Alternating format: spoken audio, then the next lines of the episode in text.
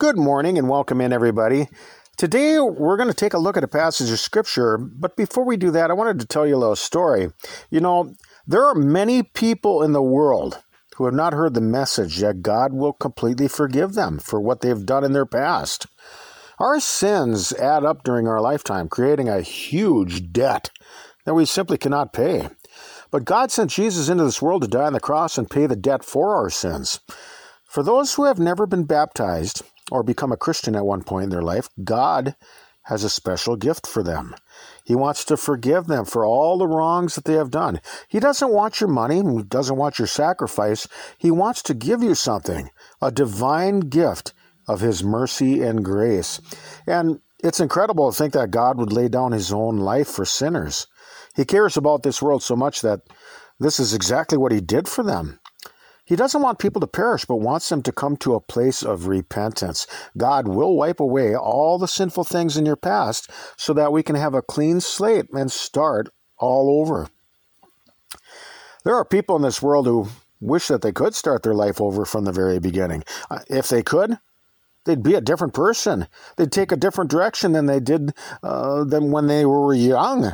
Uh, many people make New Year's resolutions, but none of these things solve the problem that each of us share unforgiven sin and the weight of one's conscience.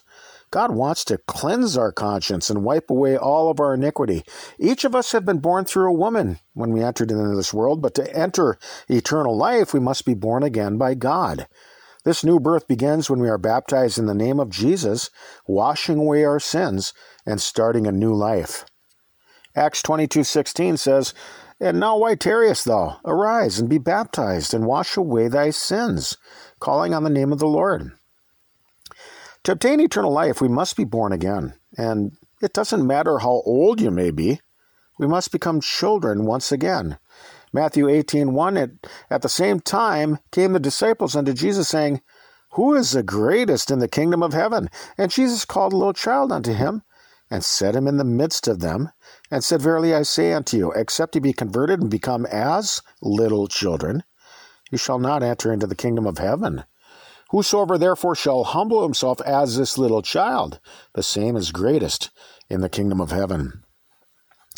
In our flesh, all of us have done wrong things and made numerous mistakes along the way, but God is willing to forgive you if you place your faith in His only begotten Son, Jesus Christ.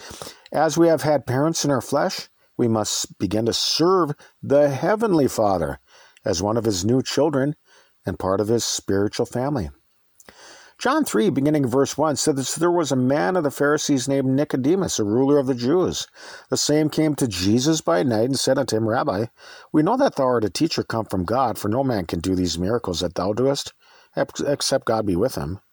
Jesus answered and said unto him, Verily, verily, I say unto thee, except a man be born again, he cannot see the kingdom of God. Nicodemus saith unto him, How can a man be born when he is old? Can he enter the second time into his mother's womb and be born? Jesus answered, Verily, verily, I say unto thee, except a man be born of water and of the Spirit, he cannot enter into the kingdom of God. That which is born of the flesh is flesh and that which is born of the Spirit is spirit.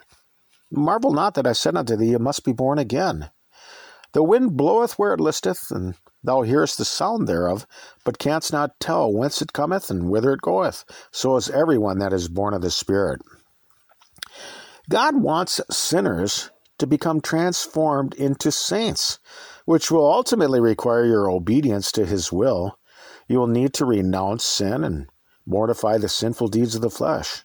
We must reject the old person that we were in our past and embrace the new creature that God wants us to become.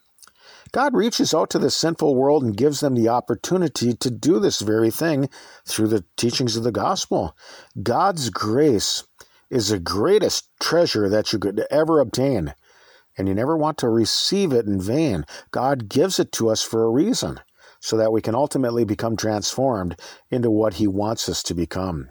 2 Corinthians 6 1 says, We then, as workers together with them, beseech you also that you receive not the grace of God in vain.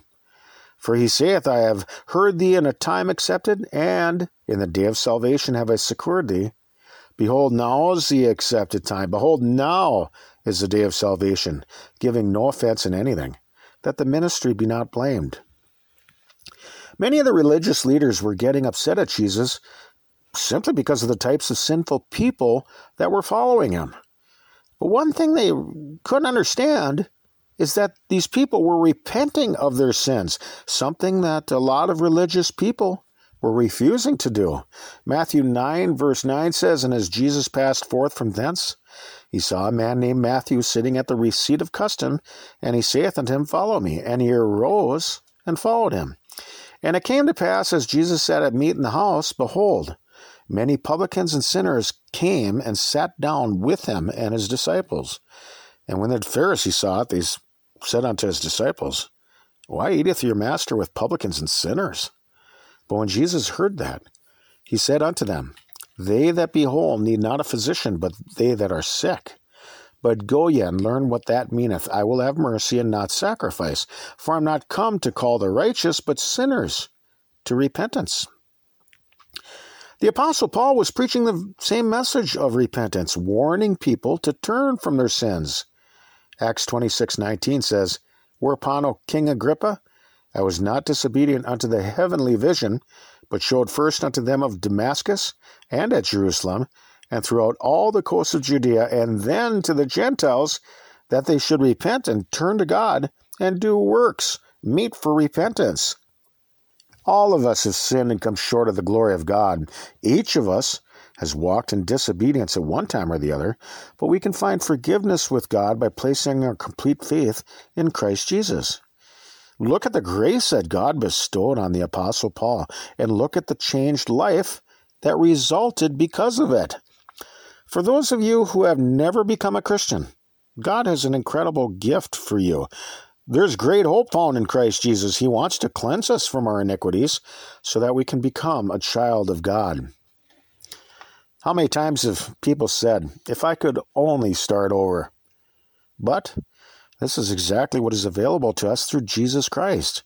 God is perfectly just and he will punish sin both now and eternally, but he is so loving and kind that he laid down his own life to deliver us from the penalty of our own sins. Sometimes an earthly judge will completely expunge your past record. It might be kept sealed or hidden from the view of others so that you can have a fresh start in society. On the other hand, God wants to completely expunge your entire past life of sin so that you can someday live forever. You're never too old to start over. You're never too old to take a new direction. You're never too old to repent. After all, it's better late than never.